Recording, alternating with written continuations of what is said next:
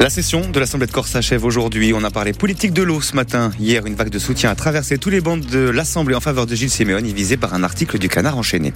La colère agricole retombe. FNSEA et JA ont levé les blocages au niveau national. Un soulagement pour le gouvernement. En Corse, les agriculteurs doivent encore rencontrer les élus territoriaux aujourd'hui. Grève dans l'éducation nationale hier. Les enseignants réclament de meilleures conditions de travail. Aujourd'hui, elles sont telles qu'elles conduisent parfois les profs à renoncer.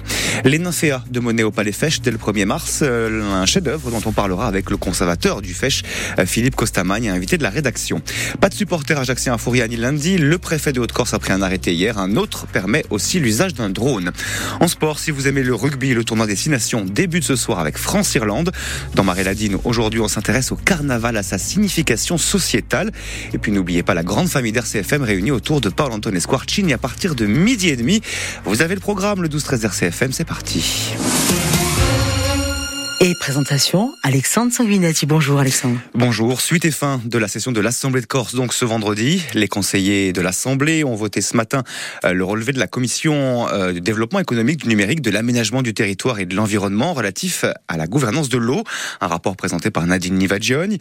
L'Assemblée avait déjà voté un plan sur l'eau au printemps et se pose désormais la question de la gouvernance pour sortir de la tutelle de l'Agence de l'eau Rhône-Alpes Méditerranée et donc être autonome sur ce sujet pour la majorité dont Joseph Lucioni a rappelé l'importance donc de ce rapport dans le contexte surtout à l'heure du changement climatique, euh, de la transition énergétique. Et donc, lorsqu'on touche une question stratégique comme l'est la ressource en eau, forcément se pose la question de l'efficacité des politiques publiques et des moyens publics déployés, mis en œuvre pour y répondre. On a voté en avril dernier un rapport pour une gestion raisonnée de l'eau sur 10 ans. Ce rapport prévoyait notamment trois orientations, trois axes stratégiques majeurs. Premièrement, économiser plus. Deuxièmement, stocker plus. Et troisièmement, la question d'une nécessaire évolution de la gouvernance on a aujourd'hui un état des lieux qui est lequel? On a d'abord un morcellement de la compétence eau entre différents acteurs, on a une complexité administrative en œuvre et on a des transferts inachevés, inaboutis, qui conduisent malheureusement à une inefficience des politiques publiques, même si beaucoup de moyens sont déployés. Il faut recentrer la compétence eau au niveau de la collectivité de Corse et plus généralement de la Corse. Vous parlez, Madame la conseillère, dans votre rapport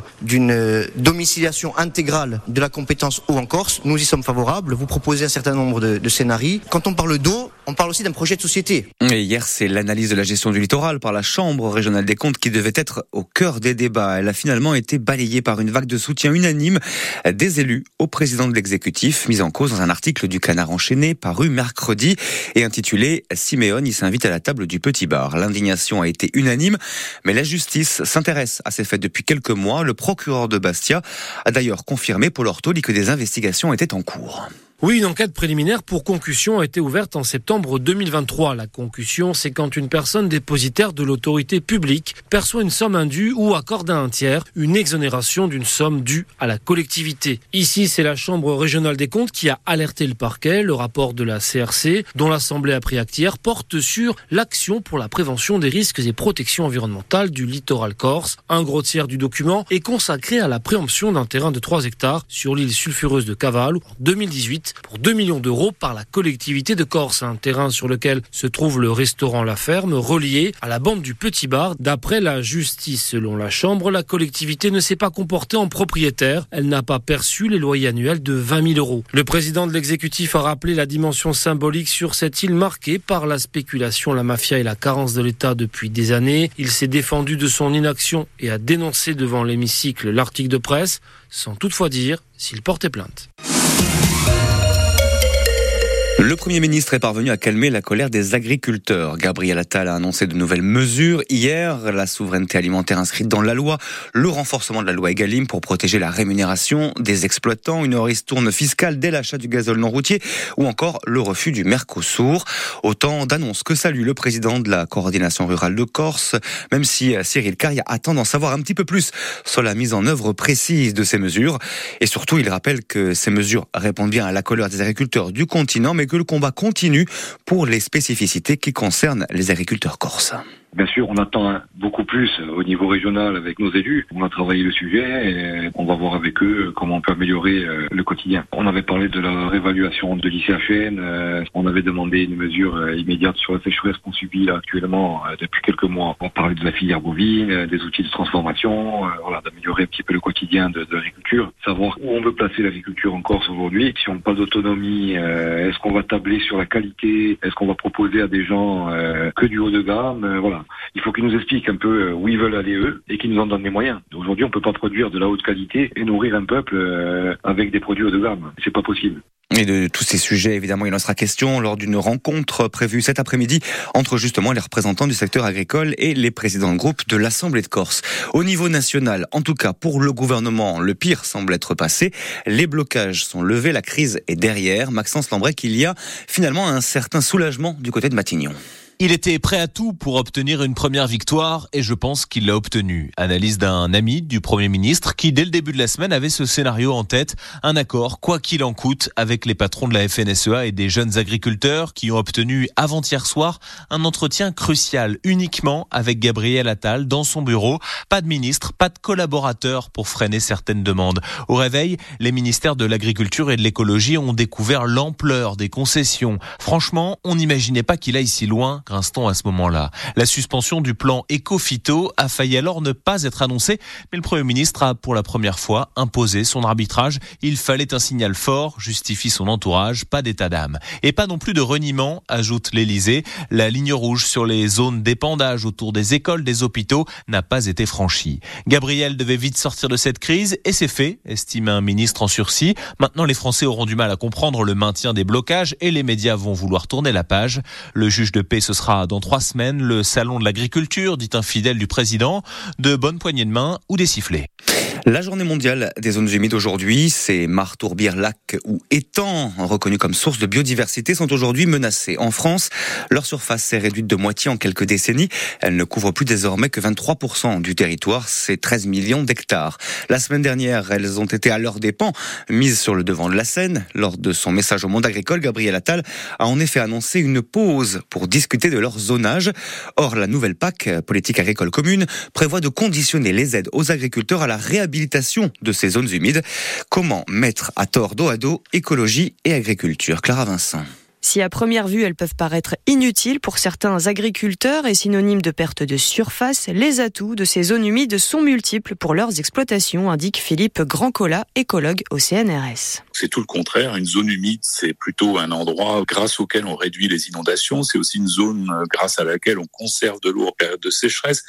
Et enfin, une zone dans laquelle on a plus de biodiversité, y compris une biodiversité qui est utile pour les zones adjacentes, les zones de culture, par exemple. Autrement dit, de grands services qui ont été longtemps mal considérés. C'est vrai que pendant la deuxième moitié du XXe siècle, on avait l'impression que les zones humides étaient euh, des zones euh, littéralement malsaines, hein, où il existait euh, des insectes en quantité, etc. On les voyait sous un angle négatif, d'autant plus qu'on avait besoin d'augmenter la surface de culture mécanisée, notamment de, céréales.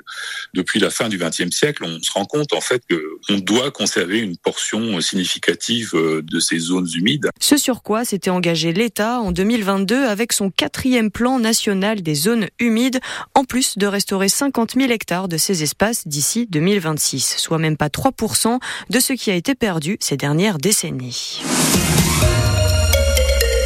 Rien ne va plus dans l'éducation nationale. Le malaise est palpable. Les syndicats étaient encore dans la rue. D'ailleurs, hier, pour le dire, au programme de cette manifestation, salaire, conditions de travail, problématiques de recrutement ou encore une ministre qui accumule les polémiques. À telle enseigne que les démissions ne sont pas rares. Pascal Garobi est un ancien enseignant. Il a préféré quitter l'éducation nationale, désormais détaché dans une autre administration. Il explique son choix au micro de Christophe Duigelli. La faible reconnaissance, le métier qui a beaucoup changé, c'est-à-dire c'est pas le même qu'il y a 20 ans. Beaucoup plus de paperasse, beaucoup plus d'enfants en difficulté avec moins de moyens. Euh, c'est-à-dire que c'est un métier, quand vous commencez la journée, vous savez quand elle commence et quand vous avez du travail à faire, d'autres. Il faut recevoir les parents, il faut préparer les cours, il faut corriger. En fait, vous savez quand vous commencez et ça dure. Euh, bah, c'est pas 27 heures ou 24 heures en classe, ça, dure beaucoup plus longtemps. Mais les jeunes, j'imagine que par moment ils doivent se sentir un peu seuls. Les vacataires qui sont embauchés, ils ont fait deux jours de formation, je pense qu'ils doivent se sentir un peu seuls. On n'attire pas les mouches avec du vinaigre et euh, ben non, c'est pas, c'est pas, il n'y a pas de reconnaissance et les gens, euh, vous les faites venir avec, euh, si vous leur demandez d'avoir un diplôme, un prof de maths, c'est un bac plus 5 en maths, il va pas venir pour 1500 à 1800 euros. Vous ne pouvez pas demander à un type d'avoir un master de maths et, et de venir bosser, faire prof de maths pour 1500 1800 euros. Il va travailler dans une autre entreprise. 12h et 10 minutes sur RCFM. Facebook célèbre ses 20 ans. Le pionnier des réseaux sociaux, inventé, je vous le rappelle, à Harvard par Mark Zuckerberg, était alors le repère de la génération née dans les années 80-90.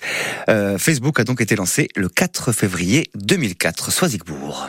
D'abord réservé aux étudiants des universités américaines, c'est en 2006 que Facebook est ouvert à tout le monde. La recette prend alors tout de suite. Des dizaines de milliers d'internautes s'inscrivent et partagent leur vie sur le réseau social grâce aux statuts, aux photos et aux posts. Avec le temps, plusieurs fonctionnalités viennent enrichir l'interface, les murs en 2008, puis les likes en 2009. Certaines, en revanche, sont enterrées, comme les POC, ces espèces de gros stickers en forme de doigt avec du son associé qu'on envoyait à quelqu'un pour se faire remarquer. Facebook Facebook a été déserté par les jeunes qui lui préfèrent Instagram, Snapchat ou TikTok, mais le réseau social n'est pas mort pour autant.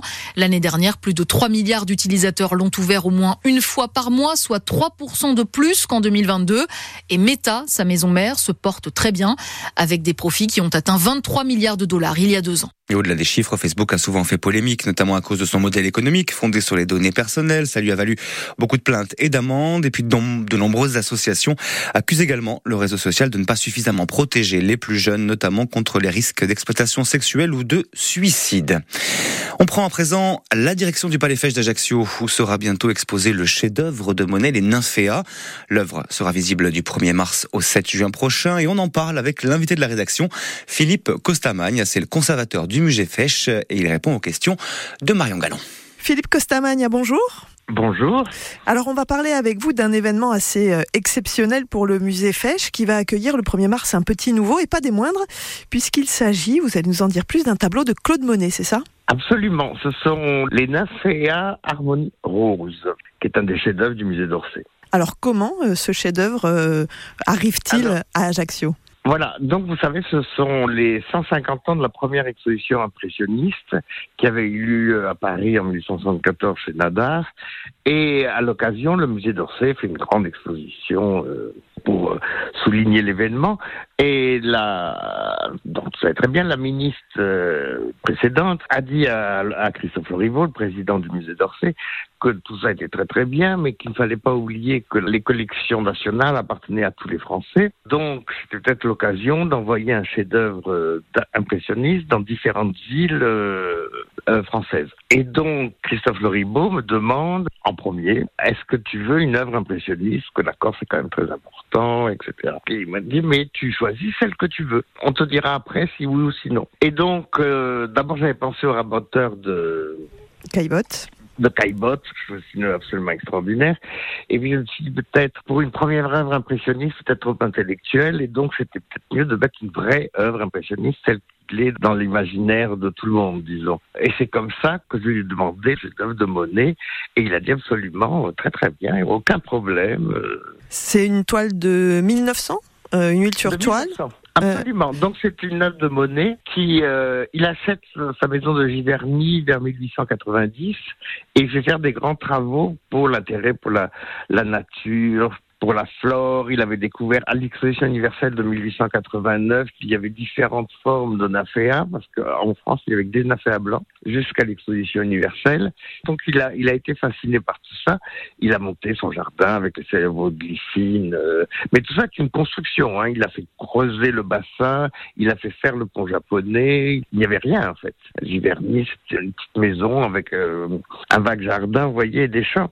Donc, cette œuvre, est un peu postérieure à la première exposition impressionniste, mais elle est probablement extrêmement emblématique de l'impressionnisme. Qu'est-ce que ça peut apporter au musée Fèche, la présence d'une telle, d'un tel chef-d'œuvre? Alors, euh, pour nous, pour le musée, c'est important de, que les gens viennent, rentrent, sortent, sachent qu'il existe. Enfin, je pense que ça les, encore tout le monde le sait, Et euh, mais viennent revoir, rentrent une fois qu'ils sont rentrés, ils peuvent aussi toujours se balader dans le musée, découvrent. À chaque fois qu'on retourne dans un musée, on voit toujours des œuvres différentes. Euh, et évidemment, on va les pousser aussi. On a tout un département de peinture corse qui qui doit beaucoup à l'impressionnisme. C'est les peintres corses euh, du XXe siècle et du 19e et du 20e, donc qui sont qui redécouvrent tout ça en même temps. On aurait pu mettre le tableau de Monet au milieu des peintures corses, mais, mais ça aurait été, enfin, il valait mieux le laisser seul avec un artiste qui l'accompagne et euh, ne pas écraser les, les, les, peintures corses. Mais c'est l'occasion pour les, les visiteurs d'y retourner. Et pour vous, plus personnellement, avoir une toile de Monet euh, à domicile pendant trois mois, ça fait quoi? Euh, que, que vous répondre C'est le plaisir pour moi de, de la voir, c'est de le plaisir de la porter au, au Corse en fait. Et comment on organise euh, la sécurité du transport et etc. C'est pas n'importe quelle toile?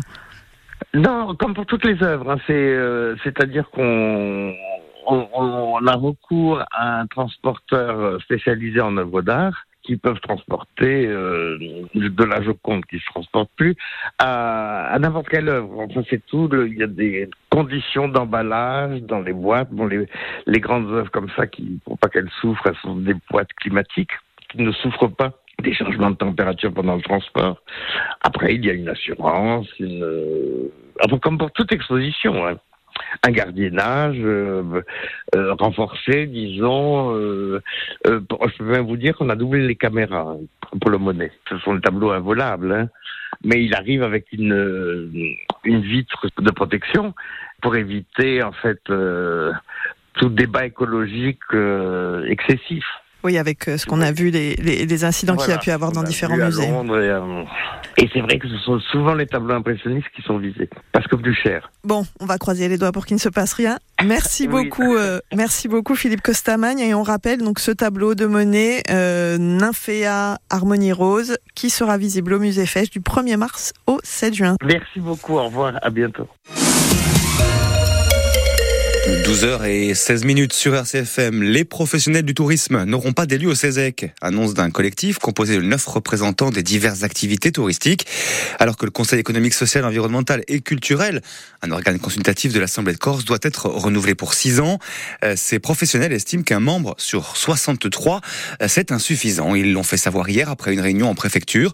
Une opération de communication qui intervient plusieurs mois après la publication de l'arrêté préfectoral sur la composition du CESEC. Toussaint président des Gîtes de France en Corse, au micro de Léria Marie Amousso. Nous estimons, après en avoir débattu entre nous et à l'unanimité, qu'un seul représentant pour siéger dans un tel organisme, c'est nettement insuffisant. Nous l'avons fait exprès aujourd'hui, justement pour que cela marque les esprits. Nous estimons que le tourisme est très insuffisamment représenté et qu'il faut des moments forts comme aujourd'hui, qui est la désignation des membres du CESEC, pour saisir justement la presse et l'opinion publique et Monsieur le Préfet. Nous avons fait un courrier à Monsieur le Préfet de région, copie a été envoyée à la collectivité. Nous n'avons pas eu de réponse. La réponse que nous trouvons, justement, c'est d'être présents aujourd'hui, tous unis, pour dire que nous ne voulons pas siéger dans un organisme qui ne nous représente pas suffisamment. Et précisons que l'absence de réponse du préfet n'a pas été confirmée par la préfecture. Une bonne nouvelle au chapitre sanitaire avec un vaccin thérapeutique conçu et fabriqué par la société française Transgène qui permettrait d'éviter la récidive des cancers ORL. Attention, ce n'est pas un vaccin qui évite d'avoir le cancer mais qui le traite. Il retarde ou empêche la récidive. Les résultats des essais cliniques de phase 1 sont en tout cas très prometteurs. Victor Dolande.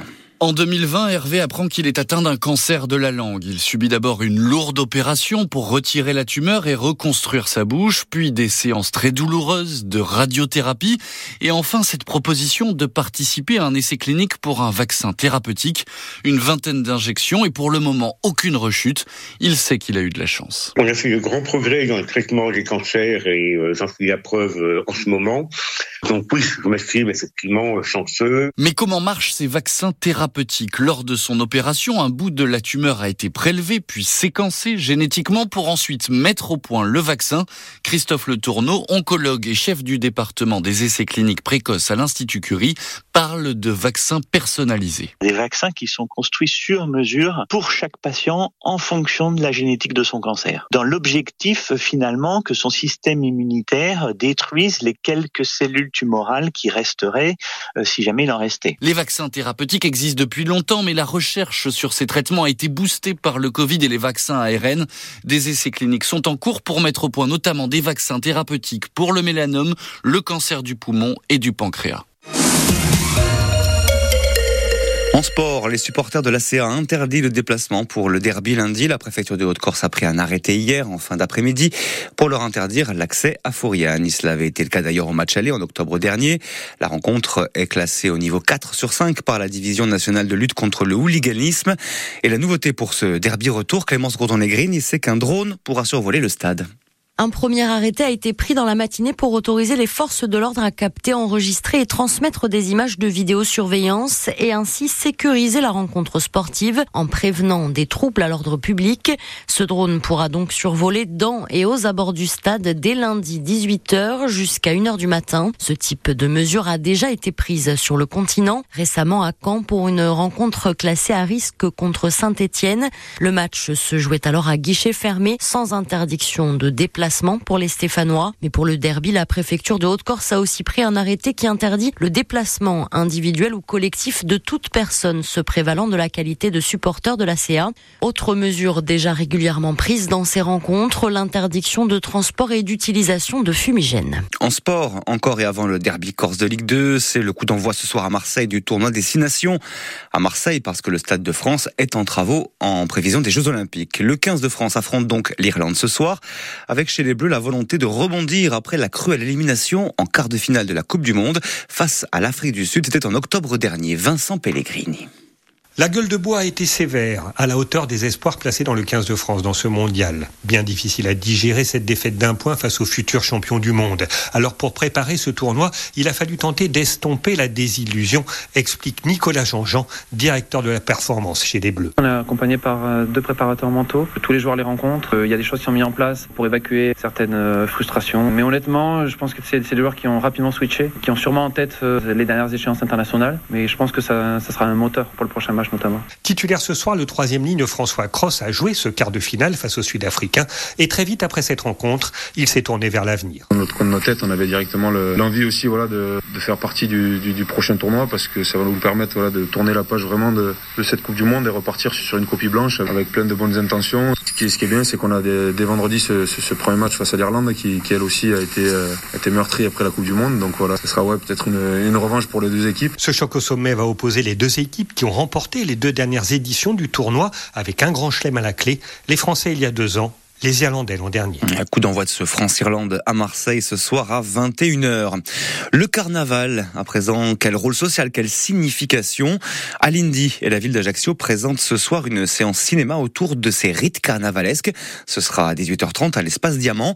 Euh, sera notamment projeté un film sur le carnaval en Sardaigne, projection suivie d'un échange avec Davia Benedetti qui expliquera comme anthropologue ce que représente aujourd'hui le carnaval dans nos sociétés. Jérôme Souzini, tout de suite, dans Marie chino. Et donc cette projection ce soir à, à Ajaccio, euh, dans le cadre euh, des festivités de, de, carnaval, ces films sont proposés, un film sur le carnaval en Belgique, en France et aussi en Sardaigne, cette fiction sarde Batiledo. Tavia Banidetti, bonjour. Oui, bonjour. Vous êtes anthropologue et vous allez intervenir euh, dans le cadre de cette présentation du, du film Batiledo, notamment cette tradition du carnaval. C'est quelque chose qui s'adapte à la, à la modernité au temps c'est certain que quand on entend carnaval dans, dans les images d'Épinal, on imagine le carnaval de Venise, le carnaval de Nice, ces carnavals où les personnes finalement sont mises à distance et, euh, et on observe euh, ces, moments-là comme euh, un spectacle. Mais le carnaval, c'est aussi des moments de passage. Et, ces moments-là représentent en fait un rapport à l'espace-temps social pour des groupes qui les portent très fort. Vous parlez des carnavals de Sardaigne, par exemple, euh, le carnaval de Loula, qui va faire l'objet d'une projection lors de ce soir, c'est un carnaval sacrificiel qui rappelle d'ailleurs les mystères du Moyen Âge et qui pour autant a une fonction sociale actuelle de faire le lien entre l'homme et la nature, entre ce qui nous est visible et ce qui nous est invisible. D'ailleurs, ces types de carnaval-là sont repris notamment en Corse, je pense au carnaval de Brande. Et au moment où on brûle le roi carnaval, donc, se rétablit la stabilité et l'ordre de la vie quotidienne. Et on passe aussi à, à la période du printemps. En tout cas, c'est une projection à 18h30 ce soir euh, à Ajaccio. C'est proposé par la ville d'Ajaccio et Alindi. Vous serez présente pour euh, un petit débat en suivant. Merci beaucoup, Davia Benedetti. Merci à vous. À 18h30 donc pour ces projections de films et ces échanges autour des carnavals. Ce sera à l'espace Diamant d'Ajaccio.